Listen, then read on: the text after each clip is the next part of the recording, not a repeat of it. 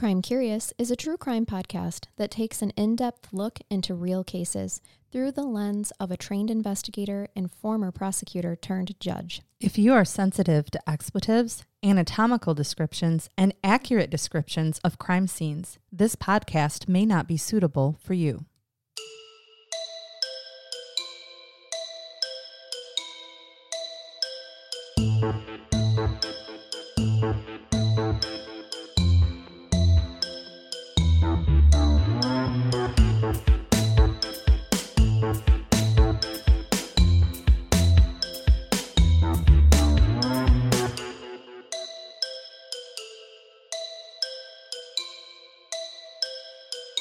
Welcome to Crime Curious. I'm Charnell. And I'm Megan. Megan, let's shake our gree gree. Always. There we go. Vigorously and with joy. Uh, yes, that is how I love to shake it.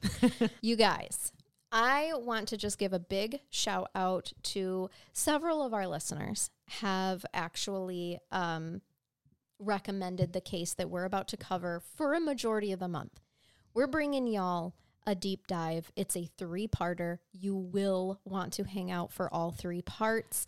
Um, this is our first famous, I would say, interview Super famous. that we've done. And so we're going Very well known case. Yes, yes. And somehow we managed to score an interview with the. Um, the author of the books we're covering and the victim of the story. And this is the series, the story of Dave Pelzer's life. You may know him from books such as A Child Called It and The Lost Boy, possibly even The Man Named Dave.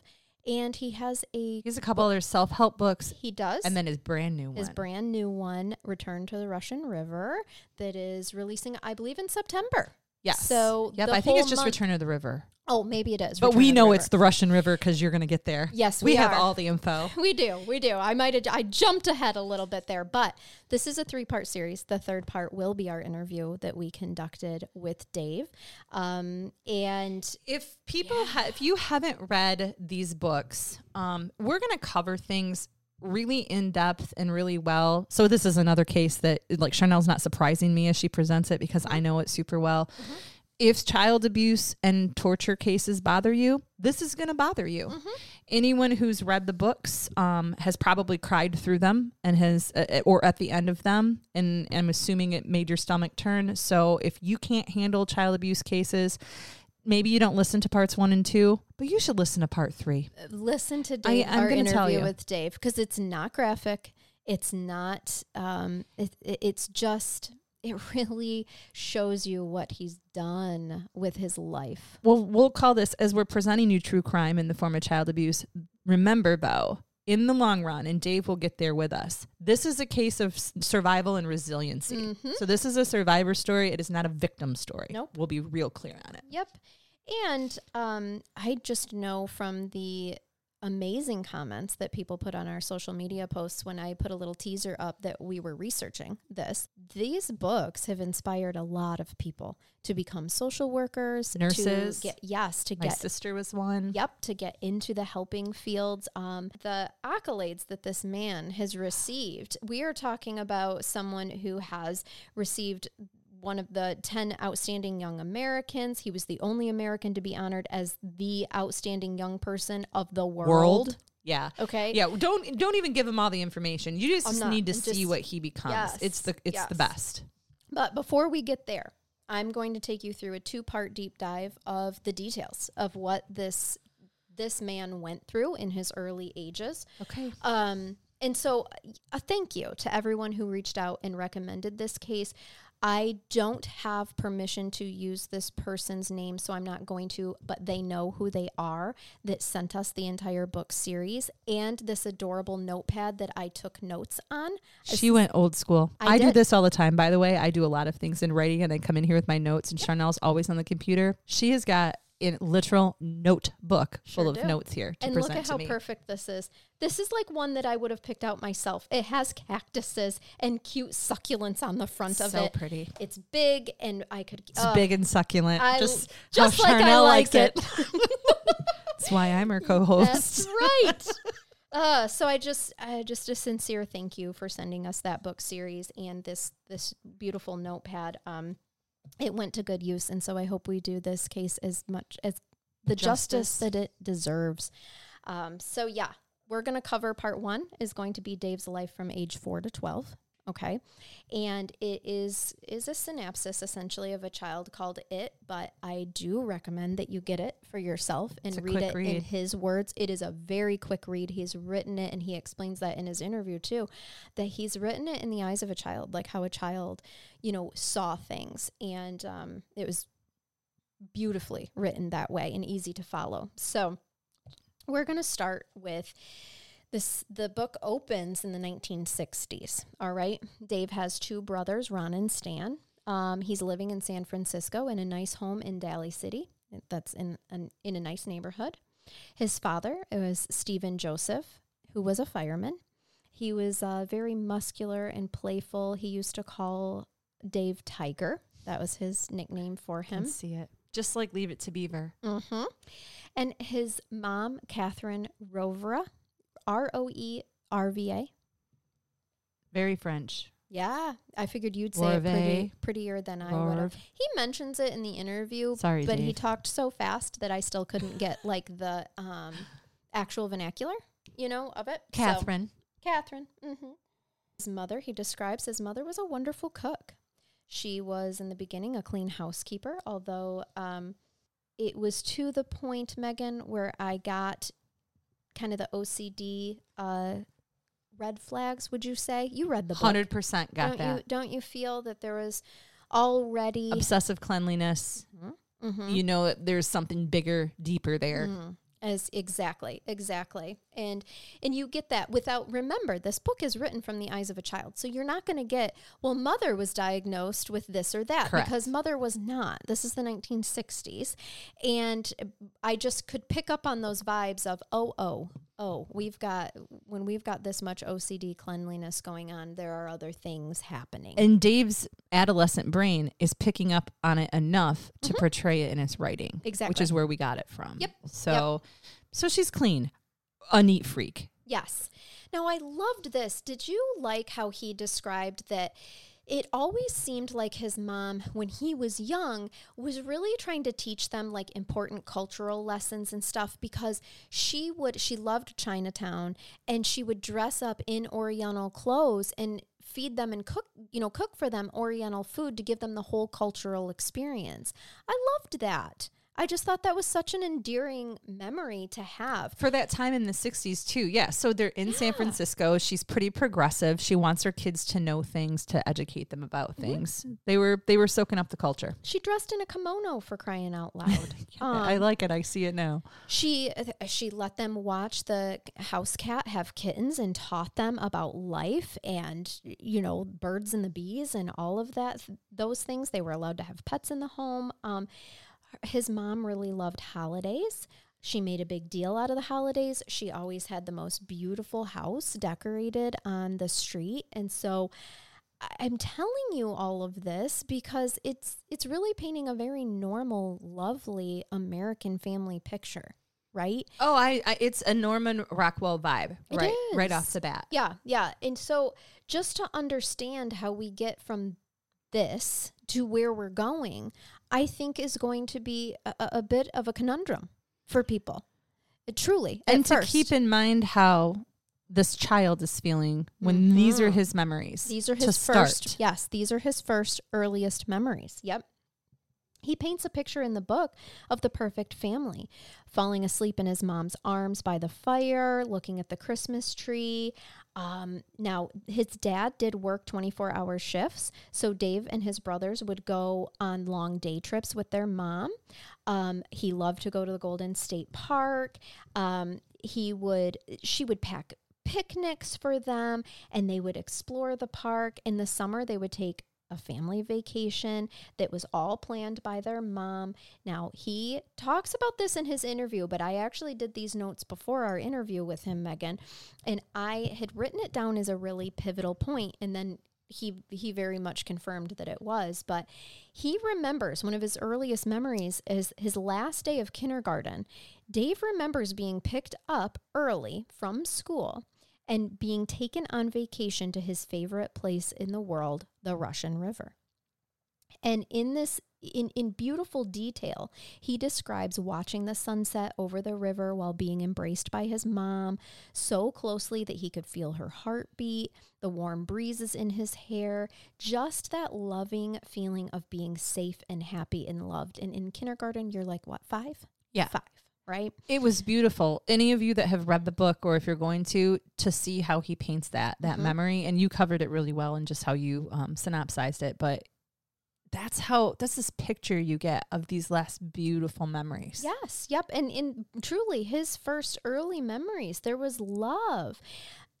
But there's also in his writing what I would consider giving my background some red flags that aren't going to be noticeable to a child. And I love how he incorporated them just so subtly.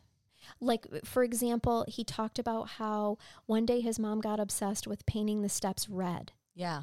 right and um that he he would just like she would kind of like all of a sudden just get these things in her mind that just had to be done Right, away. just right away and in to a child that's just kind of playing in their own little child world they might not think anything of that other than oh okay mom just wanted to paint the steps red today so she sure did. mm-hmm, Mhm, Yeah. Those I- impulse impulse things. Impulse, exactly. Yeah. Yep. So things start to change as Dave describes from what would have been considered discipline to punishment. And he was the target, even though his brothers did the same things. Okay. Um, so they would have, like, at first, he would just have time out in the corner of the bedroom. Um, and he did say that, you know, he would stand there for a while, but he would get too scared to ask if he could come out. And if you can hear the pages turning, you guys, it's just because I'm old school over here it. with this. Nothing I better than really hearing a page turn. enjoyed writing my notes this time. I wouldn't want to do it for every case, I don't think, because No, it it's a lot. definitely takes longer, but Put it was therapeutic. it was therapeutic. Um, so he describes how his mother's mental health clearly deco- declines rapidly. Um, she started to become what we today would say is in a depressive state, but it's 1960s. So that's not how it was described then. She would be in her robe. She went from being a woman who was always beautifully dressed, beautifully made up, really cared about her appearance Put together. hmm to an in clean, immaculately clean house, to a woman who couldn't get dressed, couldn't do anything with her hair, was in a robe on the couch watching TV. But the real problem is how she became dependent on alcohol. Right. So, um, she would also say things, and he would subtly put these in here in this book. And it wasn't until our interview with him that it confirmed it for me. But he, he would hear his mom say things like, I finally have a real family. So that gives you a little bit of a sneak peek into maybe where some of mom's mental health issues came from. Right. Right. Her own upbringing. Uh huh. Yep. Because here she is with these three beautiful kids and a husband that works really hard doing a public service job for the community. And they have a beautiful house in a beautiful neighborhood. And she finally has a real family. And it's important to note that this is her past is not described in A Child Called It because that was not information that Dave knew. No. And he is coming at this from the ages of four to 12, and he's giving you the information as he knew it. Yep, So exactly. you're getting hints that there may have been something that even he picked up on with mom. Well, and my very next sentence is that he knew if she was dressed with makeup, he was going to have a better day. Absolutely. He knew that that meant mom's okay today. And the days that she was in her robe on the couch and drinking With her bottle. with her, yep, she's he's going to get the corner treatment. Okay. And then the corner treatment being forced to stand in the corner for long periods of time then went to the mirror treatment where he had to sit in front of a mirror. Um, he'd have to sit in front of it with his face against the mirror for hours. Um, his brothers did not. Um, the other thing is, his brothers did not see this. Okay. She would make him go to an isolated room Mhm. to serve his punishment. Yep. She was very calculated in that she did not allow his siblings to see the way that he was being treated and singled out by her. Um, and he did say like there were plenty of times where his brothers would be playing and he would resent them a little bit but as an adult he has hindsight to know that you know it's not on them Yeah. right But The- as a kid, you're like, this is this not sucks. fair. Mhm. How Yep. come I'm the only one being treated like this? Am I a bad boy? right oh yes and he very quickly is convinced he's a bad boy right? I mean that's just what happens to children. So sorry dramatic pause so i could wet my whistle there. She also starts to play impossible games with them. She would make and not just not just dave but the other boys were involved in this too. Um, she tried to make it seem like it was a game but it's where they would search for hours for something that she never lost Oh God, it's so awful. yes so eventually What that she? Excuse me. Yep. I'm recovering here. Um, that she didn't know was lost, or that she didn't know where it was because she was drunk. well that's the question that we don't know the answer to because dave at the time He didn't know. doesn't know the answer to He just knew he was looking for something that wasn't lost. It wasn't lost because they were searching for hours. And Right. eventually it was only Dave who would then have to spend his days looking while his dad was at work. Um, he, of course, would never find the thing that that um, he was supposed to find because then it would give his mom fodder to tell him what a loser he was. Okay, so I don't believe that anything was ever lost. Okay. I think that this was just all a part of the psychological games to then be like, well, you're such a loser because you can't find this simple thing that I've lost, right? And in a child's mind, they're not going to be like, well, if you were so great, you wouldn't have lost it to begin with. What does that say about you? right, right, Mom? right, right. Yeah, I know. So, yeah, No, you're hurt when Mhm. you're five years old, and that's how you're being treated. You're hurt. Your Absolutely. feelings are hurt. So this is when she starts finding justification to start his hitting him. Okay, so we go from just the psychological and the punishments of standing in the corner and looking for things to actual physically hitting him. And the first time he remembers that is that he was given a bloody nose. He was he was hit. He was punched by her and given a bloody uh, nose. Now he did remember dad worked 24 hour shifts so there's a period of on on again off again in terms of dad being home It's typical with firefighter firefighters, Mhm. which is what he was. So when his dad was home, she would get dressed up and she would be completely different. She would play nice. She wouldn't do these things. Um and when he would leave, his father would give him his father was very affectionate, you know, with him. He'd give him hugs. He would tell him um to be a good boy, you know, that sort of thing. Now, the dad is not without his faults, and we're gonna cover dad more. But dad of course, in the time, you guys, 1960s, dad's working, he's leaving the child rearing up to mom. Um, a lot of what he does isn't unusual for the culture and society at the time. But when he did come home, three o'clock was happy hour.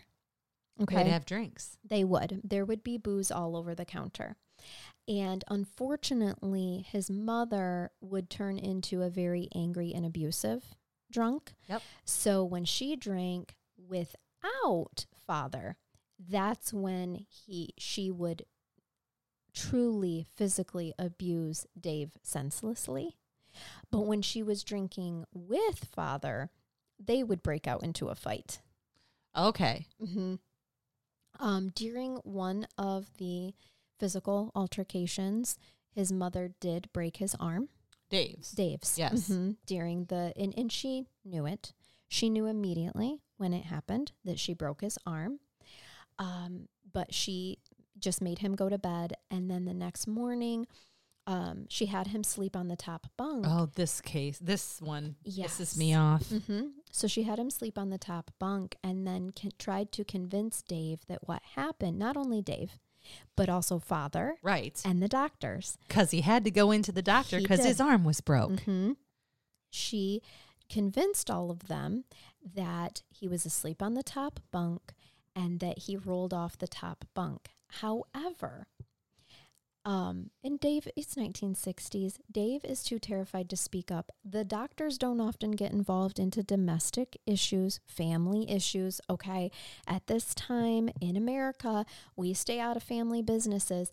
But the story that she told made it sound like she was a hero and that she had had time to wake up in her own room, realize that he's about to fall off the top bunk, Run down the hall. get a robe on, run down the hall, and try to catch him just when it's too late and he falls off the top bunk onto the floor. Okay. How did she sense that he was going to fall off the top bunk? You know, that clairvoyance was running strong through her, I think, that day. You know But that nobody really believed it though, right? That's what that's what my point is.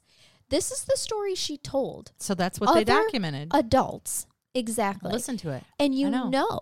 that they didn't believe it, but they did not stand up to what really happened here. And let's note, because of the time frame, that things have changed a lot in terms of emergency room practice and, and medicine now. Yep. So if this were to happen today and she were to tell that story and the nurse or doctor were to be as suspicious as, as they were then, even with Dave, even with the child's uh, saying, oh, yep, that's true, what mommy said, you know, believing the quote unquote believing the own story or going along with it, there's at least going to be a protective service investigation, if not the police being called. Yes. Or at least you hope that. I'm sure you all have horror stories where that didn't happen, but it's supposed to happen now. That wasn't the case then. It's because of cases like this, Megan, that I believe that we have the mandated reporter Reporting, law sure. now. And so all doctors and nurses and school teachers and professionals are and judges and social, Social workers, workers. are mandated reporters because of shit like this. Yeah. Exactly why. And it's because of people like Dave who are brave enough to tell their story publicly and face all of the criticisms that come with that that got laws changed and raised awareness. Awareness that seems like to us today should have how did we not act like that back then? That is how influenced we are by society, people, that we could literally say family issues we don't get involved even when a child's life is at risk. Right. So just think about that for a second. Also, keep in mind that that level of injury from a, a child abuse incident is felony level in any state Yep. where a bone is broken. You're you're probably child abuse third degree and higher, um, depending on the state you're in. But there's no way that that's a misdemeanor anywhere. No. where there's a broken arm. Yep. Now, Dave loved school, as I'm sure that comes as no surprise to anybody. It's an escape. yep. Um, he was held held back in the first grade. Um, th- there wasn't a, a good reason for this. He was a great student. Um, Punishment. school was was heaven for him. This was done so that she could punish him by taking away TV and um, making him do more chores. It was just another one of her games. Okay. Okay. He was a great student. Mom chose to have him held back just so she could berate him and try to tell him how dumb he was and that he didn't advance when really he did. hmm But that was fine for him because he loved school. And then it was even easier the second time around Right. in first grade. So, um, let's see. He does talk in the book about how um, he never ran away and he doesn't really know why, but in the in the book, remember this is from like a child's perspective. He doesn't know why, but he always wanted to be with his mother. That's very common. I like that he included that, Megan, because we see that time and time again as adults, we can't fathom why would you want to be with someone who's abusing you so extensively? Well, guys, this is what trauma bonding is all about and what it's like and how deep children want that connection That's with their, normal. parents. Yes. And Yes. it's easier to lie or not tell the whole truth and stay in a situation where you know what to expect than to be removed from somebody who you love, even though Mhm. they're doing something awful to you, and be put into the unknown where you don't know what's going to happen. Because And what if that's it's why worse? kids. It might be. That's What why kids don't tell. Yep. Often you're dealing with cases where the parent or guardian that's perpetrating the abuse tells them they're going to take you away from me, and then this is going to happen to you, and that you're never going to see your siblings again. You're never going to see me again. Yep. And Yep, that scares them. Be worse. I think in the Stephen Smith case, that was very much his reality as well. Absolutely. I don't want to tell because I'll never see my family again. Yep, And I love and- my family even though they're awful to me. And what if they take me someplace even more terrible, right? Correct. And in his case, they did. They did. um I wanted to give this little story. He talks about how he was dropped off at his aunt Josie's and he can't explain why, but he ran away from Aunt Josie's because he wanted to be with his mom. Now, of course, he got punished for this. She crammed soap down his throat after Aunt Josie said that he ran away to, you know, to be with her. And he was told that he's not allowed to speak ever again unless he was spoke like unless he was told he was allowed to. Okay. So you're not allowed not allowed to speak. Um, as I said, he enjoyed the first grade the second time Yeah. because he felt like a genius, and the other kids like really uh, looked up to him. Dave But is so smart. also, he's now in the same grade as his brother Stan, right. and Stan loved that too. Um, so he continued on with his good grades, and he got a wonderful letter home from his teacher. He came, he was so excited to show this letter to his mom. So he comes home and she throws him in the bedroom and tells him that she got a letter from the North Pole from Santa that said that he had been a bad boy. And th- so he she carries on says that he was an embarrassment to the family again and he is getting no gifts. And this so he's brought home a letter that says how great he's doing in school. And Mhm. she says, Oh, well, I got a letter from Santa that says that you're a bad boy and you're not getting gifts and you're an embarrassment. correct. Mhm. It hurts my soul. hmm What this one really, really gets me. Um, speaking of the no gifts, yes, she held true to her threats. Um, one thing that you should know: if she threatened something, she, She followed through. followed through on it. And he did have to sit on the steps. He, she would often make him sit on um, the the bottom of the basement stairs, sitting on his own hands Yes. day in and day out. I mean, this was just how he uh, was forced to sit and be because he wasn't allowed to talk to anybody. That's he wasn't allowed. just so he you wasn't know, doing chores. If there is what he wasn't to do. abuse here, that's actually a pretty normal 1950s and 60s punishment. It would happen in in school a lot Mhm. too. Like if you were a kid that couldn't keep your hands to yourself, you'd have to sit at your desk for like five minutes, um, sitting on your hands, and then you'd be allowed to get up and go to Right. recess. And that was actually considered. Of course, you could also use corporal punishment in school back then and get Sure spankings and such. But yeah. that was just a normal like you can't keep your hands to yourself, sit on your hands yes, and I mean, I, I recall a couple of times, perhaps even as a small child, having to do that too. But it wasn't my parents; it was my grandparents, which makes sense. Oh yeah. They'd be like, "Did you hit your sister again?" Yes. Okay, sit over there in the corner on your hands. I'll tell you when three minutes is up. Yeah. But they did it appropriately, so I want to make sure you know, not necessarily child abuse, but the mechanism and in terms of that, the length of time. the length of time, Mhm. and with other things. It what get- was he being punished for? Well, it gets to a point where if Dave's not doing chores or playing one of her mind games, then his only other option was to be sitting on his hands on the stairs right. because he's a bad boy. There is is no reason for it. He's just told what a terrible bad boy that he is, okay? And father is seeing this treatment, okay? She's not she is not physically abusing him in front of other people, but the man can see bruises on his son. He can see that he's being forced to sit at the stairs. She always has some sort of horrific lie about what he did, of why he deserved it. When it comes to the Christmas presents, he did not, he got two gifts on Christmas. Okay. And they weren't from mom and dad, they were from an, a relative that had sent some. And even Stan, his younger brother, asked why they were opening presents. He would have to sit and watch them, sit on his hands and watch them open presents on Christmas morning, his Mhm. brothers, and he didn't get any. And even Stan asked why, and she would say because he was a bad boy. He's a bad boy. He's a bad boy. And even Stan knew that he's not bad. He never saw him doing anything bad, bad right? boy. But what's he what's Stan supposed to do, right? He's even younger than Dave. So he's not he's just enjoying his Christmas morning. Um his dad had actually bought him two gifts that were under the tree as well. He remembers one Christmas. One was a paint by numbers, and it caused a fight, a big fight, because she was to be in charge of the discipline for, quote, the boy. She has now. she had stopped referring to him but as Dave. That's right. We we that starts at a very young age where she starts to dehumanize him to herself and just calls him the boy. Okay. So sometime between the age of four and f- he's in second grade at this yeah, point. so like four and six. okay, Mhm. Yep, he starts being called the boy. the boy. Is she withholding food at this point? Um, I'm not entirely sure because it's not exactly chronological. Right. in his book, as you'll recall. Um, so I don't, I do not think so. I think that that starts just a little bit older um, as as He's moving through see. elementary Mhm. school. as he's going through elementary school. Yep.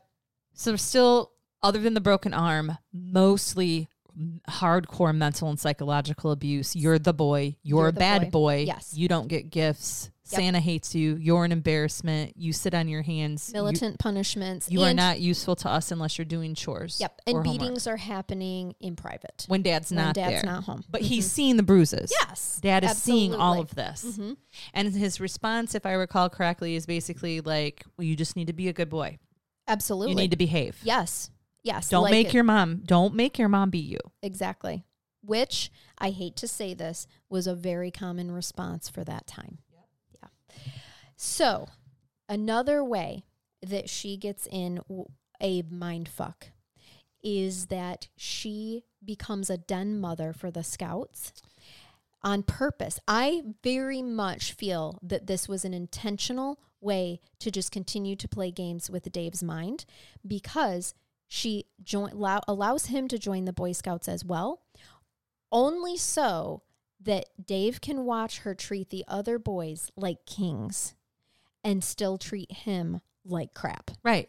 So he's got all of his friends going, Your mom is the nicest den mother ever. We love her. She treats us so good. She makes the best cookies. She's Yes. so cool. And in the meantime, Dave's like, Dude, I'm I'm an it here. That I right. She doesn't even. She calls me. I'm a the bad boy. boy. I get nothing from her. I have to sit on my hands. and he's watching her give love to yes. all of these young men that are not her. the one thing that he is craving from her, she is giving that affection and kindness and love to all these other boys. So she hasn't just isolated him from the brothers now as being bad. She's now isolated him from all of his peers in society. Yep. He is so bad that bad that he doesn't deserve any love, like even common decency. yes. Oh yeah. Um it's it is stated by his father during an argument and I can't remember if it's later in my notes or not that one of the arguments that they get into is that she treats the dogs better than she does their son. For sure. So, yeah, well yeah, she feeds the dogs. She gets to a point where she stops feeding him. Yeah. So soon he was not um, allowed to be in the scouts anymore because when he went to the other den mothers' houses, he was having fun. He loved going to the other den mothers' Right. Because they for Boy treated him nicely. They did. Yep. And so and he was a good boy there she, oh, yes, because he is a good boy. because he's a good boy. Yes, exactly. And so once she realized that he was enjoying that, okay, now we're done with Boy Scouts. And that includes, she just needed her time, right? She was never going to commit to being a den mother for a long period of time. miserable. Yep, she just needed that time to have all of them come to her house for those couple of times and show him what she was doing.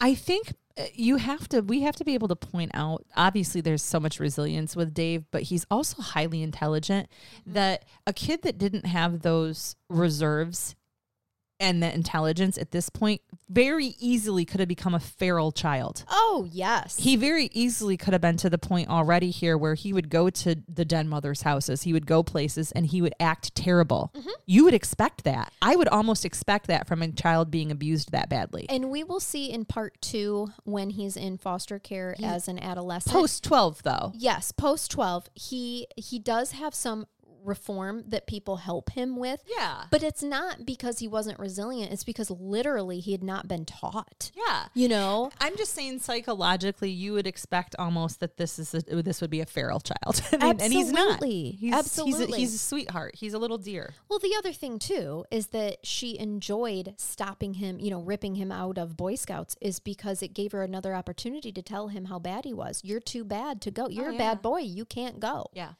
Um, so she then drove by the school and saw him um, playing on the grass Oh my at god. school. not Do you that. remember this? Yes, I do.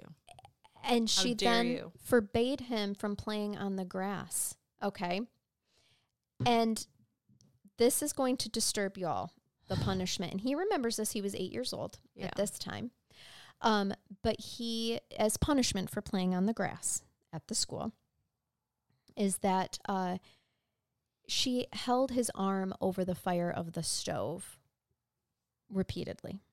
He was severely burned. Um, then she ordered him to sit. By the way, he's naked. She ordered him to strip naked to do this. Stand by the stove. Stand by the stove.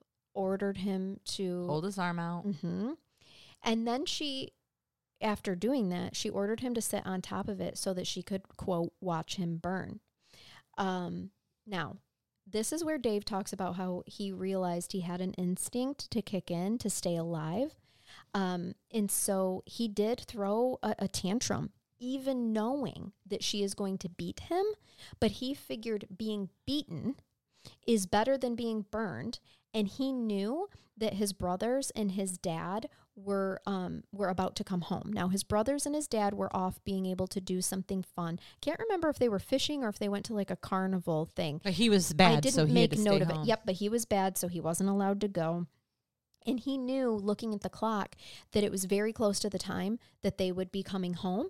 So his survival instinct was, let's get her to beat me so that I don't have to sit on top of this stove and burn to death. Right. And so that's what he did. He acted out. But his arm is already burned. It's Yes. been held to the burner. It has. It has. And so um so he purposely tantrumed so that she would anger. He wanted to trigger her anger for the beating Survival. just to survive. Yes, when those come down to your choices of sitting on top of a stove naked to burn alive or tantrum so that your mom will punch and kick you and That's beat fine. the shit I'll out take of the you. beating, too. Yeah. Yep. Um now and he also knew she would not act this crazy in front of the others. So he was very relieved when his brother Ron walked in. Now Ron did walk in on her beating him. okay. All So finally somebody's seeing. Mm-hmm. And she stopped right away. He grabs his clothes and he ran to the garage where he made the realization that he had figured out a way to survive. And this is a pivotal moment in time for him in his life, in that he, at a soul level, realizes I, I outsmarted her. I won. in a way. I won That's exactly. what he says. And In I- that situation, I won. he thinks exactly, but think and, and think about that battle that you're in between burning alive on the stove or or being beaten. I won by triggering her to beat me long enough for my brothers to come home and walk in on it and and free me. And he says, quote, that day I vowed to myself that I would never ever again give that bitch the satisfaction of hearing me beg her to stop beating me. End quote.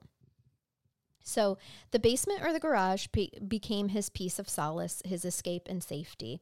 Um, school was also continued to be his look forward to reprieve.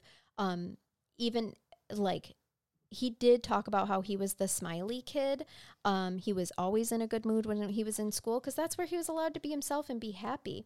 Um, he was not. Hold on, I have to flip my page. I see. Yeah, uh, he wasn't allowed to to change clothes though. Y'all need to know about this. This is where you're getting into it. He was the smiley kid, but he also ended up being the smelly kid. Yep.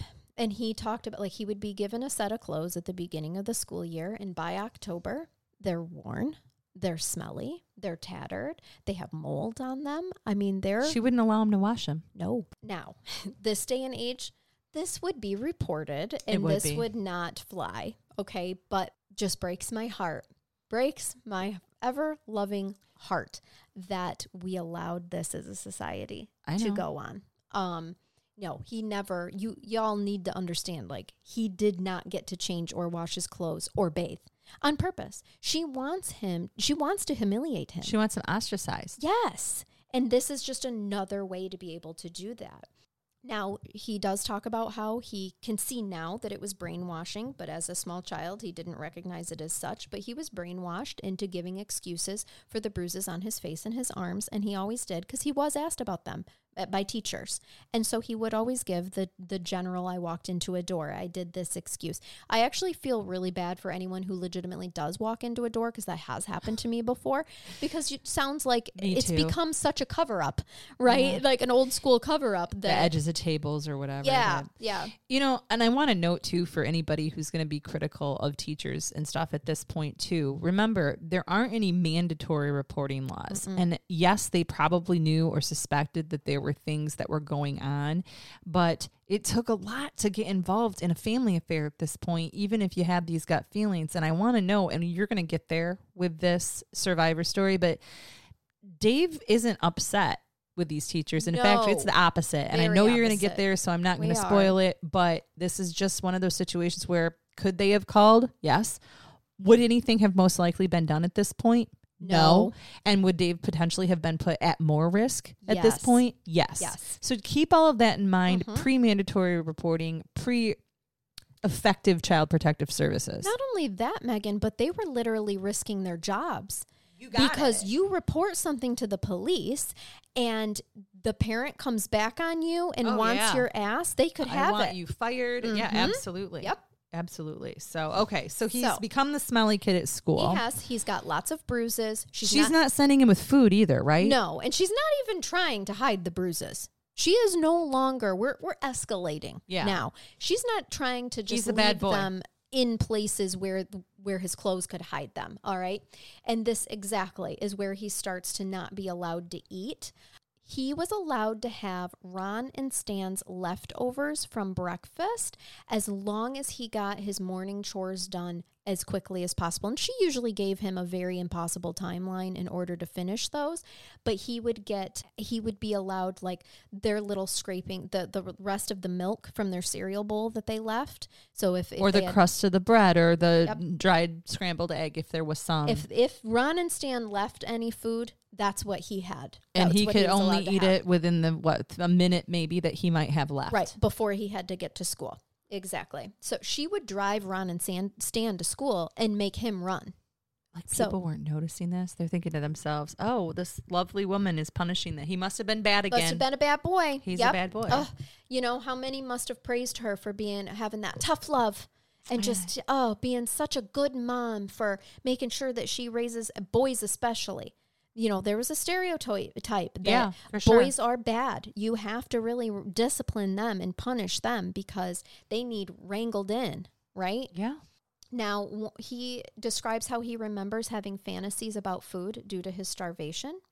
And of course, this caused him to start stealing food at school. Absolutely. It's freaking survival. stealing food anywhere. Yes. Before long, he was caught and a teacher told on him. Again, I know we want to be angry at the teacher, but they're they just weren't educated at the time. To them, stealing is wrong. Yes. Naughty kids steal food And from the cafeteria. And like I said, Andy's a boy, so it's even Right. boys will be boys. Now you have a kid stealing food and you're going to be like, Are you getting enough to eat? Can we help you? Here's a packed lunch. Take food home with you. It is just so different It now. is. Thank God. Uh, Amen. Of course, the teacher tells on him, and not only that, but calls mom. So, as you can imagine, a beating punishment ensues. Um, several times, if she thought that he ate, she would force him to throw up. There were definite times that she made him eat his throw up after he had thrown up. We've heard that before. That's, I hate to tell you all this, but that's not an uncommon punishment Right. that even happened throughout our times. Um, I even knew of some kids that I went to school with that that was their punishment. Yes. That they have to eat your, your own Mhm. vomit if you, yeah. Yep, if you vomit. And again, remember, she's she's pissed. If he's finding a way to get food, sneak food in any way, shape, or form, she's going to figure out a way to make him expel it because he didn't right. deserve that. so you need to vomit. Oh, you're so hungry? Then I guess she'll eat what you vomit up. Yep. Um, so he did try stealing from other classrooms' lunches. I All love right. this story. It's sad, but it's again, he's surviving. He is How yes. he didn't die from malnourishment or from these beatings prior to this? I know. Dave. Dave, God love you, man. Your survival instincts. You should, most kids would have died. Yes. I, I agree because he first was stealing from lunches of kids in his classroom. And once he was caught, Well, then he right. started um, arriving to school earlier so that he could steal lunches from the other classrooms.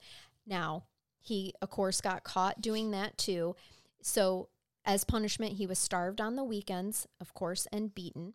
Still eh, being called the boys, the boy, excuse me. He wasn't allowed to have any meals with the family. He's not allowed to speak to the family. He's grounded to the house. He is um, not allowed TV, toys, or interaction at all. Okay. And I mean at all. I'm not just like generally saying, you know, just as a punishment for one day, he's not allowed this or that. No, he can't look at the TV. He can't play with toys. He can't interact with his brothers. He cannot go anywhere. He is in the basement or the garage at all times. Is he sleeping in the basement at this point? Yes, on a cot. Right. Mhm. Like he's he's had his room taken away, his bed, the bunk that he fell out of when he broke his arm. He's he is a he is not a child in he this is, home. He's not. He is now spending all of his time doing her endless chores that she just keeps coming up with. Doesn't matter if he just cleaned the bathroom. Now it's time for him to clean the bathroom again. Right. And he's banished to the basement. His father did, and you guys are going to get angry, and I think justifiably so.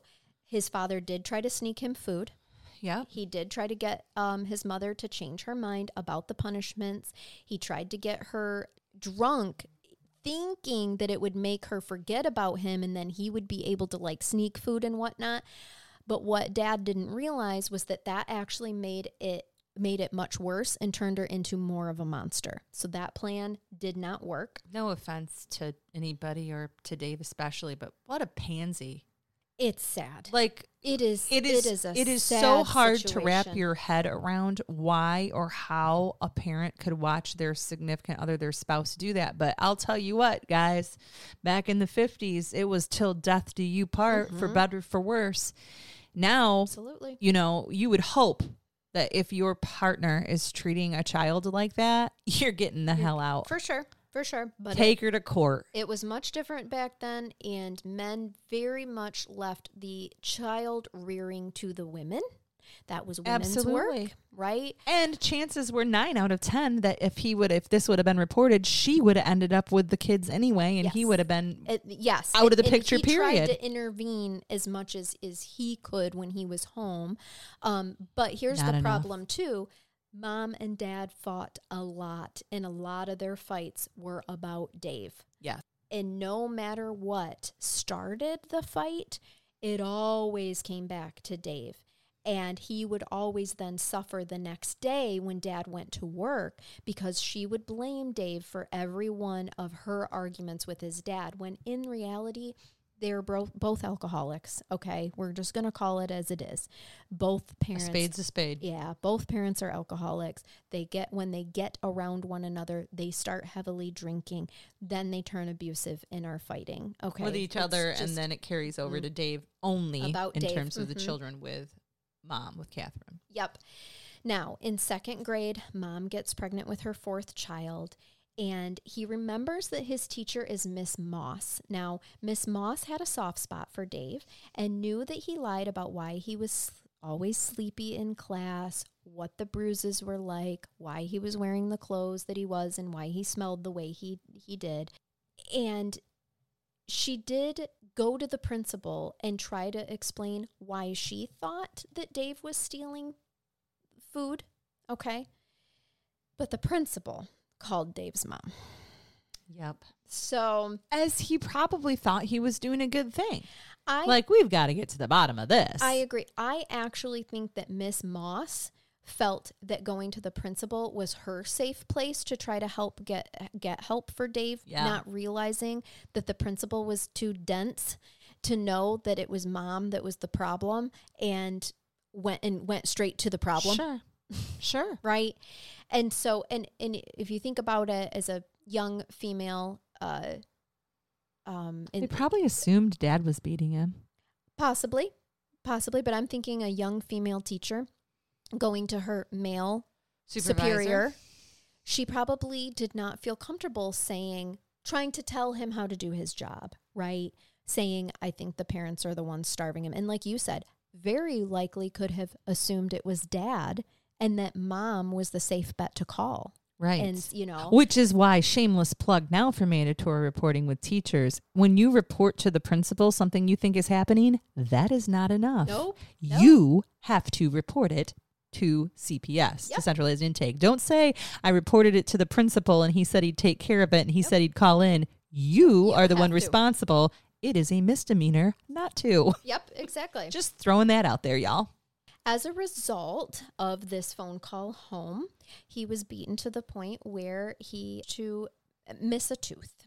His tooth was knocked out. Oh, okay. Mhm. I, I, I don't remember that. So she actually hit him so hard. Finally, he had a noticeable loss. Yep. When he loses, you know, loses this, uh, misses a tooth, she goes up to the principal's office, okay? And she is, okay, because I, I'm sorry, I skipped a part in my scribbled handwriting here. Oh. All right. So he gets beaten to the point of missing a tooth. The parents are, or the school is obviously not so dumb that they can't connect the phone call home with now he's missing a tooth and he's got bruises all over his face. Right. So You have a fat lip, a black eye, you're missing a tooth. You just mm-hmm. got your ass beat. Yep. So what does mom do? She's got to have a meeting with the principal. She gets herself all dialed up. Oh. She has baby Russell. That's baby number four. I This told is you. the new baby I she was yep, pregnant with. Told you she was pregnant with baby number four, right? Russell is her his younger brother Russell is born, and so they have this this beautiful snuggly baby. She's all dressed to the nines, and she's putting on a show about how much of an imagination that Dave has and how he bruised himself for attention because he's so jealous of baby Russell. He knocked mm-hmm. his own damn tooth out, huh? Sure did. Yep. Yep. Exactly. And and he's not being star- starved and beaten at home. He just wants attention because poor baby Russell's been getting all the attention. Yeah. So he And, and they they didn't buy this. They listened But to it. It was an excuse, and again, but they, but they but aren't they're not going to do it. anything. They're not doing anything about it because you didn't at the time. Like it's just okay, maybe that seems reasonable and we go we go with it. I don't know. I don't know, Megan. Don't worry, it redeems itself. It does. We'll get there. Yep. So that summer, okay, they went back to the Russian River. Dave was was excited about going back because remember this is exactly this is like where he really thinks that he maybe things could get reset, right? Well, he wasn't allowed to go on any of the fun things that his brothers were doing with dad because he was too bad, supposedly. They had a new super slide in the park. His dad and his brothers got to go. He didn't get to. He was punished the whole time that they were gone.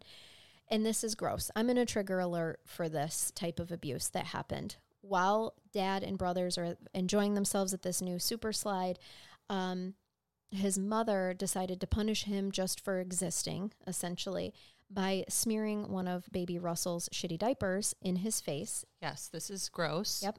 And then told him to eat it. Yes. Um, he did try not to. He was trying to refuse. And um, so she, Russell starts crying again. She leaves. He can hear her singing and cooing to Russell to calm the baby and comes back with another one of his shitty diapers and forces him, rubbed his face in it so hard that he had no choice but to breathe in some of the feces into so his there's nose. feces in his mouth and nose. Mhm. Yep. So then the others come back from the super slide. She makes him clean his face really quick quickly, puts cleanup up his up his nose, which was making it worse, by the way. She's now shoving all of the contents of the diaper with the Kleenex up his nose more. And, it, and his nose was bleeding because of how hard she had shoved the diaper into his nose. And um, she told him to sit in the corner. And then when everybody got home, she just told them that he had a runny nose, that he had just all of a sudden got a runny nose. Right. Mhm. And This- I'm sure that dad believed that. Right, right. This was their last trip as a family to the Russian River. And I keep, I point this out just because this this place becomes a really important like place in Dave's life. So I, I wanted to mention it. In third grade, he went in the same clothes as he did in second grade. Okay. So he didn't even get a new pair of clothes to start not. the year that Nope, year. Nope. Nope. I'm showing the escalation. Yeah. Yep, it just continues to escalate. And so he's in the same clothes as the year before. She did pack him a lunch. Okay, but it was the same thing every day. Um, she would pack him two peanut butter sandwiches and some carrots. That's more than he was getting before. It was. So Yep. yeah. Because remember, she got pulled into the principal's office Yes. for starvation, you know, all that stuff. So he's stealing food. Yep. He's bruised. Why is this kid emaciated? yes. Can we can we feed him? but every day now he gets two peanut butter sandwiches and and some carrots some some yucky carrots they're not they're not good they're not good carrots but still that's what he's getting every single day um, she took the others to school where well she made dave run um, and she did this on purpose so that he wouldn't have enough time to get to school um, to to steal food To eat. he Because she's not feeding him breakfast. It's still scraps. no, guys, the only food that this child is getting is when he on school days at lunchtime those two peanut butter sandwiches and some carrots. so he's yep, he's trying to steal food to have for the weekends and for dinner. Yes.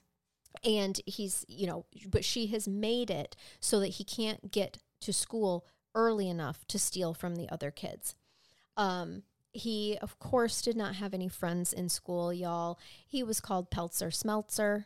Um kids are so cruel, but I'm sure and, and he even says like I know that I stunk. He could smell himself. He could smell himself. Yeah, he, yeah. he was cognizant of this. Yep. He's a smart kid. And at this point in third grade, he starts to escape the school at recess to go to a local grocery store and steal food, Yes. which doesn't surprise me at all No. either. Now, he is eventually caught, and his parents know damn well why he is stealing. Stealing. Okay. But of course, that does not stop his mother from continuing to starve him. Now it's punishment. Now she feels like she's got He's a criminal. He's a bad mm-hmm. boy. He's always been a bad boy. The boy is a criminal now. The boy is stealing food. You want to steal food. Now I now I have justification for why I'm going to starve you. So he is has to stand in the basement while the family ate, of course, and then he would be called up to do the dishes. She he figures out another survival mechanism is that he starts to eat out of the garbage what the family threw away. yes. Okay. So she figures out that he's doing this, and what he does, or what she does, is that she put pork um, that had been in the So fridge. awful. It is so awful. That had been in the fridge for two weeks. She put it in the garbage, knowing that he would eat it, and of course, it made him horrifically ill. Because he ate rotten meat. Mm-hmm. Yep. And so, but after that made him sick, of course, he still has to eat. So he's still um, eating the from the garbage? garbage. So what she started to do then, when she figures out that the rotten pork didn't stop him, is that she put ammonia on the contents of the garbage on top of it so that he would um, smell the ammonia and know that she had soiled the food so he couldn't eat that. Um, when he was caught from stealing from school, she would make him come home and puke puke it up and then eat him eat it, excuse me. I will let you know there were occasions where dad watched this happen and he did I'm going to say he did try to stop her, but he was unsuccessful in stopping her. So in my opinion, he didn't try hard enough, but I, I'm not he did make a judgment. he did make a commentary. Why are you doing that to the boy? You shouldn't do that. Yes. Yep. Um, now, he did get to the point where he was knocking on neighbors' doors for food. Yeah. All right. And unfortunately, and it did work. He actually does talk about how it did work. How he was knocking on neighbors' doors is he would knock on neighbors' doors and say, I'm sorry, I forgot my lunch for school. Could I have, you know, instead of going all the way back home, could I have some lunch for school? And they, it would work. Little old ladies would give him some food. Well, look at him. I know. First of all, they probably didn't believe that at all, but they No. don't know him from Adam. So Yep. they're like this emaciated kid who is so dirty and so smelly is saying he forgot his lunch. These are moms and grandmas who are just like, okay, I'm gonna make this go. kid a sandwich and, And send it with let's be real. It's not like there's a centralized intake for child protective services to call. There's not at this time. so Again, it's it, you minded your own fucking You business, and that's what they were doing. But they fed him. They Yes, gave him food. did. To him, they're wearing halos. Unt- he got to eat. yeah until he accidentally knocks on the door of someone who knew his mom Oh, hell. and she called his mother and let her know that your son is begging at the door for food never stopping to think about maybe why the child would be doing that Well, either that or she did, and she's thinking, "Hey, bitch, feed your kid," Mm. but Maybe. without thinking about the consequences for Dave. She's just annoyed at this Mm-hmm. point, or she's not annoyed and she's trying to make a point. yeah Either Yeah. way, it didn't wasn't going to do anything to help. It, It ruined didn't. his plan, his survival plan, it did to get some some good food there. Yep, and it of course escalates everything because now she starts following him around all evening while he does his chores with a sinister smile on purpose because he she's keeping him on edge, just not knowing when she's going to strike. Right? Oh, and it's going to get so bad. It does. It does. Her her punishment for him going and knocking on the doors is that he was forced to um, swallow a teaspoon of ammonia. Okay. And then the next night, with the dad there, he had to do it again. And he recalls. She poisoned him. She did. And that shit burns, y'all. It burns all the way down. And he recalls laying on the floor, pounding his little fists on the floor by his father's feet when after drinking ammonia, being forced to drink a teaspoon of ammonia. So I know that he, we get to a point where he does forgive and love his father, okay? But this shit's hard for someone in our professions to read and to think about and and have any sort of respect Yep. for a human that can watch their son Be poisoned. be poisoned and then pound their fists at their feet, you know, and, and just doing nothing, doing nothing to stop them. Yeah, I mean, i at this point, I want to insert all kinds of commentary, and I can hear Dave telling me right now, as we've talked before, you're not getting it. This is back in This the is back in 60s. the they 60s. didn't do that. We didn't do that, Megan. Get your head out of judge mode. Yep. Yes, he could be criminally charged now, too. Yes, I would have been removed from both of them. I wouldn't have just been given to my dad because he failed to protect. Like, I can bring all this up, but then I can hear the Dave talking to me now going, Get with it, though. Right. That's not what was going to happen then. Get on the 1960s train. Get on the train. I'm on the train, Dave. I'm on the train. That's right. All right. That's keep, right. Mm-hmm. Keep going. keep going, Charnell. Now, there he she did not force any more ammonia, but she did force Clorox. Okay. Is this when he had his- the, the bathroom? Um yes. There we get there. Okay. We're, we're leading we're Sorry. leading up to it. But yeah. Because he almost you can die from Oh. fumes. Absolutely. We, he could he could have died from drinking the ammonia. Let's be honest. Mm-hmm. She obviously was careful with the teaspoons, but it's corrosive. It destroys your esophagus, your stomach. Yep. Like That wasn't he talks about how um yes, he had to drink ammonia. Yes, he had to drink Clorox, but her favorite actually was dish soap because then he would dr- have to drink water. And you know what water and dish soap what happens and it would give him foam bubbles. Yes. It would give him terrible, terrible diarrhea. Yeah, yeah. Um, and his dad witnessed this several times, him being horrifically sick with diarrhea um, after those treatments. And uh, he didn't, he wouldn't say anything to him. Didn't say, I'm sure at this point he's so ashamed of the man that he is that what's he going to say to his son? Um, yeah, I'm sorry I failed you so much. So Don't make her mad. yeah, he did say that a lot. Just stop. Yep, just stop making her mad, and she won't treat you like this. You- well, you better hurry up and do what she asked you to. Yep. Life went on like this for him, eating dinner about two times a week at most, eating his brother's leftovers for breakfast, and never being allowed to have um, a lunch outside of school. You know, on I mean, he didn't eat on the weekends. Um, now, I want to talk about a time where she stabs him. Yeah. Okay. So she at first threatens him with a knife. She, in his childlike mind, you'd have to read the book, guys, to really understand it. But it appears as though the knife, she does chase him with the knife, but something happens. And, you know, he only could see and recollect what he can see and recollect. But at the bot- end of the day, she stabs him.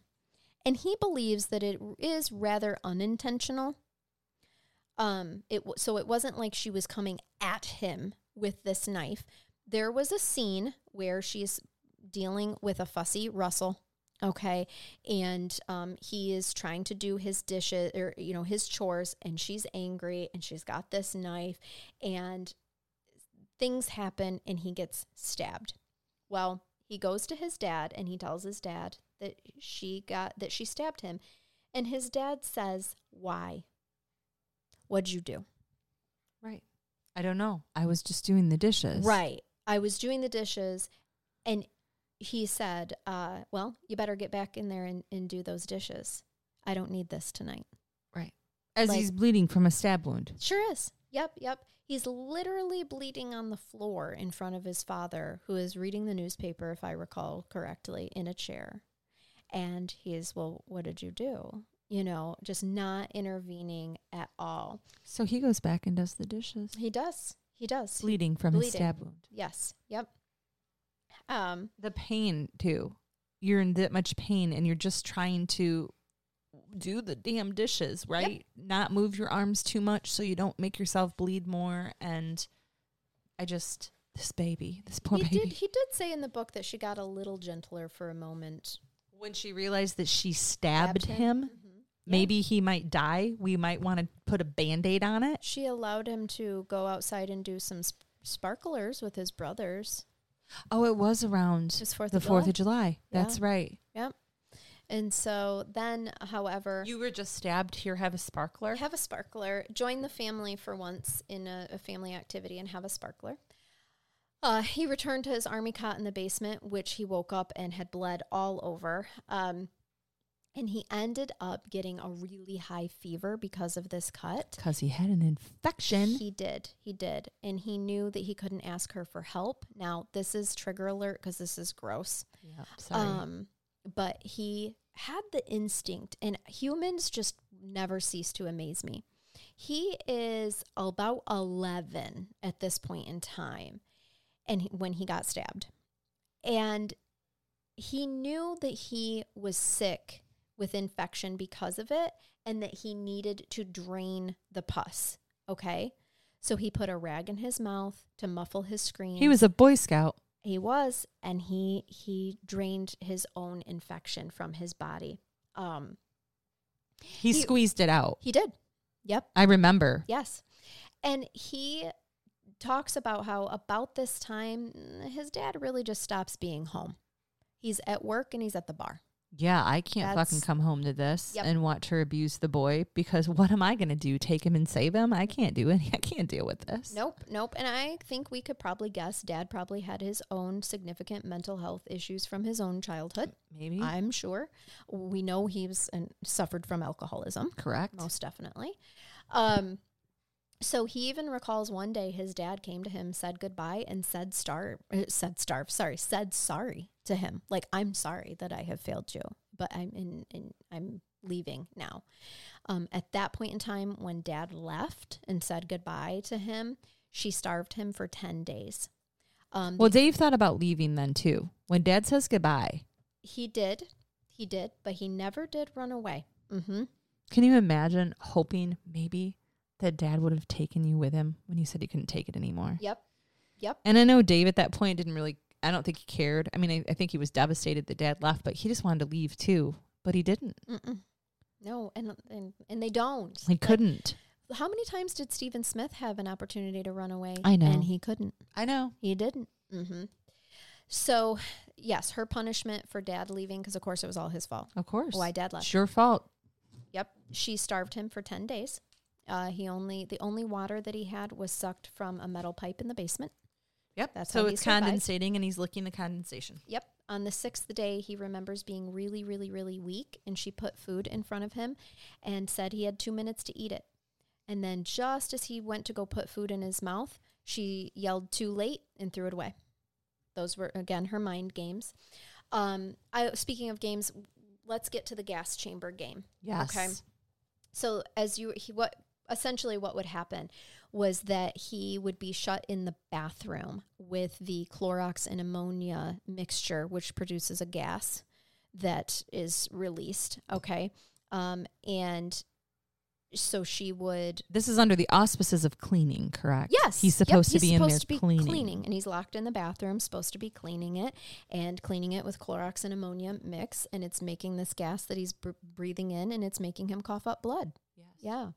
Um, she It's then suffocating. it him. is yes. She also figured out that he would lay next to the vent to get fresh air, so she put um she clogged the vent Yeah. whenever she would. He's do down low to the ground trying to find air and then finds a vent because he's again a survivor and then she tries to stop that. Yep. She's freaking trying to kill him at this point. Absolutely. Absolutely.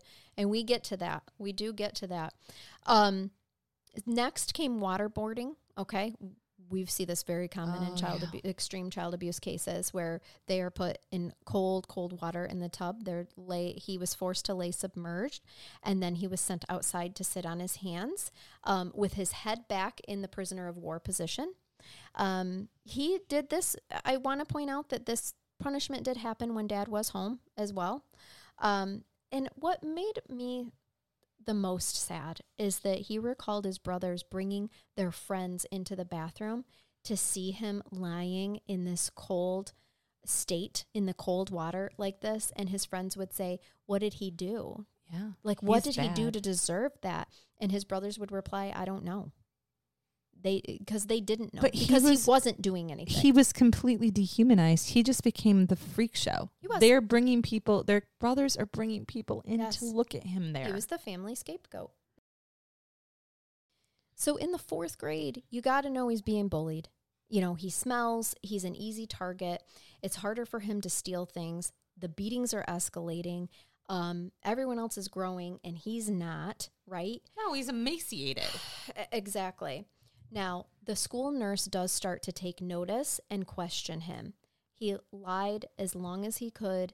Um, and, but as his trust in her grew, he did start telling her the truth. Yes. Okay. The, there was a sub in the fourth grade for the first two weeks of the fourth grade that now this person, she really had great instincts because she knew something was up, you know, with him she went to the principal and the sc- uh, and the school nurse and was like because she was only a substitute. Yes. so she was just like watch out for this child. Uh, this is what i think is going on. All right. So then the school nurse really starts to like take notice too and question him and knows that he's lying. Okay. Now in fourth grade that christmas he does get some skates for christmas which sounds really fun right? Right. he like got he got a real Christmas present. it's another way for torture because she makes him skate to school in the cold. He's not allowed to use it in any sort of fun way. It's a torture way. You can For use them for enjoyment. her. hmm You can use them to skate to school in the cold. Or to go outside and skate around the block Yep. in, in inappropriate clothing Yep. so that you can freeze as your punishment. Enjoy your skates. yes. Now, mom does have another baby, still with dad. Okay, Yes. but you got to know like Oh, so he hasn't left at this point because we just went back. We go back and Yes, forth a little Remember how I said this does kind of bounce back and forth. It's not chronological. it's memories. It's yep, exactly. okay. This is the Um, baby that he thinks is so beautiful. Baby Kevin. Baby Kevin. He loves baby Kevin. Ooh, that thunder. I know. It's just setting the scene. I It feel like it's getting to the to, to the Crescendo. end. I Uh-huh. know. Yep. But he loves it. He He he th- he thinks if I recall, I just love that scene where he's like, he looks at baby Kevin and he's like, "This is the most beautiful thing ever, most Yes. beautiful baby ever." Yes, he loves little brother Kevin, and he's old enough now that I think he can appreciate, you know, the innocence uh, of an infant, and and just kind of you know see that. When mom was at the hospital having the baby, he really liked that because dad fed him. He got to play with his siblings. He was part of the family. He was part of the family because mom is in the hospital. After a few weeks, dad's back to being, uh, you know, after a few weeks of baby Kevin being home, now dad's back to being gone all the time, and she's back to making him the bad boy. They had a little a little reprieve after Kevin was born. Let's talk about so that was the uh, that was through fourth grade. Now we're going through as the summer comes to a close before fifth grade. Mom tells him that she's tired of living this way and makes him believe that her punishments for him are over. She's ready to turn a new leaf. She can't take it anymore. Yep, she just gonna- wants to love him, right? Now she just wants to love him. She's if he's going to be a good boy, she lets him put on clean clothes that he had gotten for Christmas the year before. Do you think? I know we haven't got into stuff with mental health with her yet, um, but do you think she had some type of a weird break, or do you think she felt she was on the verge of being caught and was thinking to herself, "I gotta fucking try to make this work"? Bingo. I think she knew she was on the verge of being caught. He's getting older. He's not growing. Right? He it looks it's even more obvious how emaciated that he is. Yes. And she looks at her own handiwork at this point and is like, "Shit, maybe I better try." I'm gonna. Yep. I gotta she try to love him this new kid. clothes. Yeah. Yes. He for a while he got to eat with the family. He got to play with his brothers, and all of this just in time for social services to show up. Now, did Dad leave? Do we think Dad's gone at this point? He's left the family. The problem is, Dad's in and out of the bar and work and the house, and it's sporadic, and we don't have a good picture of that because of his young age. okay. you know trying to really make sense of this but he's not he's not there frequently no Okay. um so social services shows up which is you know exactly as as you were said. Was this real or was this just that she felt like she was about to get caught? I personally think that something was said by someone that clued her in that they were going to report her Yes. because of the way that he looked. They interviewed him in front of his mother. Oh my god, which would just never fucking happen now. oh But God, no! And I don't know why Dave's whispering in my ear. Get with the picture, girl. Right. Go back to where we were. Yep, yep. I know, I know. But it's again stories like this and people like Dave that are brave enough to tell their story why laws got changed. And he's not going to be honest with CPS at this point no. because things just changed. She just made all the promises. He's part of the family. He has new clothes. He's being loved. We're going to use the term loosely from what, for what he knows. he gets what he wanted, right? he's got a, he's got his family. Yeah, she's diabolical. She knew exactly what she was doing. She knew he wasn't going to tell anything because things are going good now, right? After social services leaves and he lies and, and t- well, essentially the social services questions are asking in real time for a child. Did you eat dinner today? Yes. Right? Did you? Right. So he d- tells social services exactly what m- mother would want him to say and what is the truth in that moment. Okay, because for the last week, she's allowed him new clothes and to eat with the family and play with his brothers. When social services leaves, she beats the shit out of him Okay. Same night. immediately. like, immediately. can you can you imagine Dave like the instant regret? Like, God damn it. Yep. She won this time. yes, exactly. She tricked me. Yep. He says by the start of fifth grade, he had disassociated from um, so much that he actually started to disassociate from pain during the beatings. Totally makes sense. Mm-hmm. He believed at this point in time that there was no God, that there was no way How out. How could there be? of course not. Who lets that Who- happen? Who would let this happen? Yep.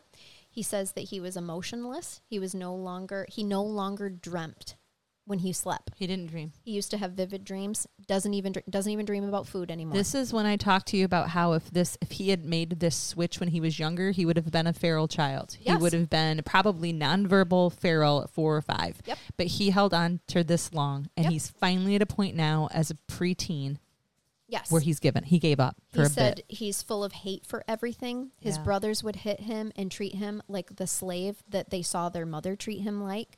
And his schoolmates would even beat him. His schoolmates would tell him to kill himself. He started to act out at school. Um, his fifth, fifth grade teacher was informed by the school nurse of why he acted the way that he did. So his fifth grade teacher did treat him better Nicely. then yes, yep. So he starts to not care about his life at all. He starts to rebel against her demands. Um, one time, she almost kills him with an hour-long ammonia Clorox treatment.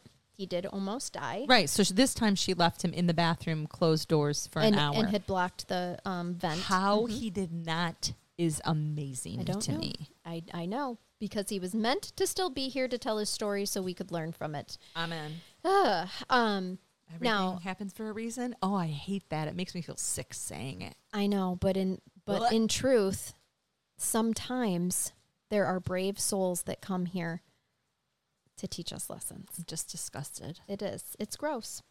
So his dad is even more drunk and gone at this time, and it comes to a head. Finally, mom and dad are separating for real. Okay. All right. Not just dad's leaving and staying gone for weeks at a time and coming home. Now they're really separating. Dad's like, I'm out. Mm-hmm. Um, and he knew that this was like, dad's gone for good, and I'm probably going to die. Yeah. He actually even remembers praying for death. He didn't believe in God, but he thought, okay, if there is one, I would like to die. Yeah. Can we just make this end? So let's go to March 5th, 1973. Okay, let's. Dave got to eat the little bit of cereal leftovers off from one of his brothers um, after being beaten for not doing his chores fast enough that morning. Um, he ran off to school, literally, knowing that he would not have time to steal food from his classmates. Seeing the new bruises, the school nurse that I told you about earlier had had enough, and she went to the fifth grade teacher, Mr. Ziegler, the principal, and they called the police. Right. So they go and get Dave from the cafeteria and they talk to him like adults do. And this this kind of scared him, but he went into the he thought he was in trouble. Yep. He went to the principal's office. There's a police officer there. They inform him um, that it, everything is going to be okay. And the police officer literally says to him, It's okay, David. You're free. Right. And that's where I'm going to end part one. Ugh. That is where I'm going to end part one. Part two, we're going to pick up with how this all went down, with in terms of him being removed and going into foster care. And part two is going to to cover his story in foster care. The end of a child called it, where you are right there. Mhm. He he believes he was saved at that point. He does. They saved him. They're Yes. his saviors. Yes, and he talks very, very highly about his teachers risking their jobs, and all for the sake of him, Yeah. of saving him. The teacher, the nurse, the principal, they all came through for him. That's so right. you can be as livid or angry as you want. And I know that a lot of you studied that book in a social science class, a social work class, a nursing classes, Mm-hmm. Like yeah. right in, in, in college. Um, I don't know if Dave ever knew that this work, his works, his memoir was actually going to be studied later. Again, you can pick it apart, but he doesn't. Dave doesn't pick that apart, you guys, with whether or not something should have been reported and should it have been reported earlier. It was what it was, and Mm-hmm. he wants us to understand that that's what it was for the time. But they they saved him. Well, and I think he's very through. grateful. He that They did. I think he recognizes that he very easily could not have been saved because had it been other teachers in a different school, they may not have had enough. Finally, after you know, they might not have. It took him all the way through the fifth grade, March fifth of the uh, 1973 of the fifth grade and you you before they they were brave enough for the time to step in and save this child. I love that the police officer says you're, You're free. free. Mm-hmm. What a, a a better approach to start a conversation with a child to try to get some information, which I know we're going to get into, Yes. but not not you're in trouble, not what's happening at No. home, but just a simple statement: you're free. You're free. Like, and how that felt to him, you Mhm. can only really get from reading the book yourself, Yes. honestly, or from listening to to Dave say it. Yep, I agree. So. So, make sure that you stick around for part two. Oh my God! If you have ever been on the verge of being a Patreon, now's the time to do it. yeah, because you're going to get three. You get three episodes, y'all, like right and including the interview episode with Dave. And so if you've you've ever been teetering with it, of course we recommend being a top tier Patreon because then you get five bonus episodes every month as well. And right now, if you're just a general audience, you get four episodes a month. Yep. You know, if you are a Patreon at the top tier, you get five bonuses plus the four that the regular audience already gets. So that's a lot of content. And we throw in extras. I mean, we Oh, do. We do. Sometimes we have chats with Chuck. Sometimes we just do. Our brain baths. Yes. An interview here and there. Yep. yep. Sometimes So- just with ourselves because we're narcissistic like that. are you gonna Are you gonna bathe me at all? You know, I can I can bathe you. I'm I gonna, feel like I need a brain bath for I'm sure. going to bathe you with a little another little uh post from the Southlake Police Oh, Department. We love South that Lake we PD. we do we really do and I haven't read it in a while, so you're actually probably giving me one I haven't heard. well and i did hear that they were um they were under some fire um Oh no. Are people not happy with the fact that cops sometimes are humorous no and no, no, lighthearted no. and sarcastic? Or you're talking about like legitimately their cops did something gross and you know and somebody had to be oh, I think I recall that and they had to be like terminated and yeah, stuff. yeah i mean they handled it appropriately I know. I think I recall reading that and seeing that uh, not very often when uh, when officers are accused of doing something really terrible, are they actually immediately reprimanded for it? yeah. And I saw in there people were like, "Thank you for taking care of this like a normal employer would take care Thank of you. something yeah, like that." exactly. Right. Which is why I'm still willing to read their funny Facebook posts Let's because there was an issue that they knew one of their employees or two of their employees, something like that, did, and they handled it like you said, like any other business would, and Oh yeah, terminated no, you're them. terminated. We don't do that Perfect. here. Yep. Exactly. All right, so this says, job well done. Once in a while, our inbox blows up with the good deeds of one of our own. And last week was no exception. It blew up, and not courtesy of Acme. A fair citizen was hanging outside in the heat for some reason and was watching two roadrunners collect bugs for their nestlings. This is the terminology the storyteller used. So if you're one of the roadrunner people, akin to the snake people, please have grace. They could be chicks, roadrunnerlings, or something else that has no relation or word pairing to baby birds. We're cops, not animal scientists, so we're trusting her verbiage. I love it. So as we watched the birdo, the bird duo collect bugs, another another citizen walked by with an unleashed dog. Uh oh. Collective gasp from the audience. Perfect. And said dog chased one of the roadrunners into a batting cage. Not shocked. Yep. This is what animals do. For sure. If you're into a batting cage? yeah, it must have been it was like at a park where there were Oh, batting I'm cages. seeing it now. And small dog or large dog chases the roadrunner bird, which we don't have here. I would don't. stop and watch a roadrunner too. By the way, I'll show you a I'd picture be- of it I know I'm what done. they look like. so I've pretty. seen. I have seen um, Bugs Bunny. oh, true. true. I know. Meet Me oh, we get to the meet me. Hold on. So he's chased into Yes. a batting cage. He Said dead uh, said dog chased one of the roadrunners into a batting cage. If you're not familiar with a batting cage, it's basically a giant thick netting that surrounds an invisible elongated cube. Makes sense? Who's not familiar with a batting cage? I People are more likely to not know what the fuck a roadrunner is. for sure. Put Thought it that was a cartoon. they said put it this way. It's no place for a roadrunner. He was in some deep meep meep. Meep meep. With an, a proverbial wily coyote, which is the the dog. dog.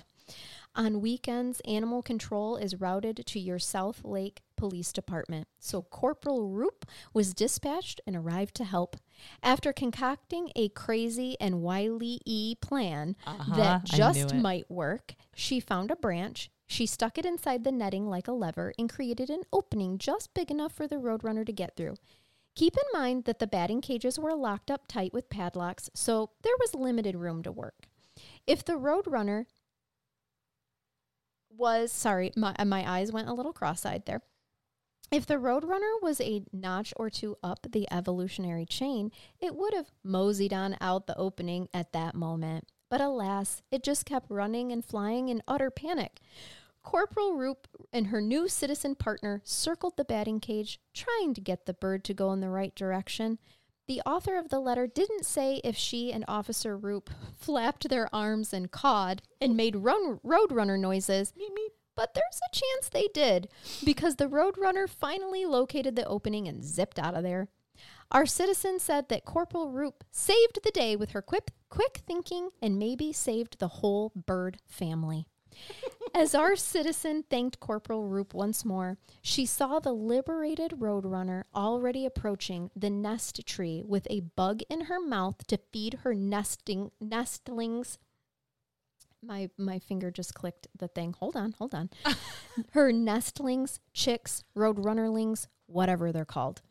But before the roadrunner delicately and politely gobbled up the bug, swallowed it, regurgitated it, and violently vomited the bug goop into her nestling, chicks, roadrunnerlings, whatever's mouths, So graphic. she locked eyes with Corporal Roop and gave a small nod, which probably meant thank you for saving the day in Roadrunner.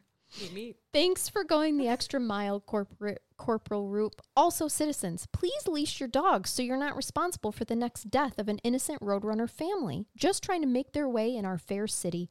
We might have some bad words for you if that happened, but social media would bleep bleep them. And look, they even have a little picture of the Roadrunner with the bird and bug in its so mouth. whole- so wholesome and cute. Cute, cute, Love it. cute. I love some good, wholesome, clean fun. Thank you. Uh, yeah, Southlake PD. That's love it. right. And thank y'all for listening to part one. If you're a Patreon, jump on over to part two. Right now. Otherwise, you know what?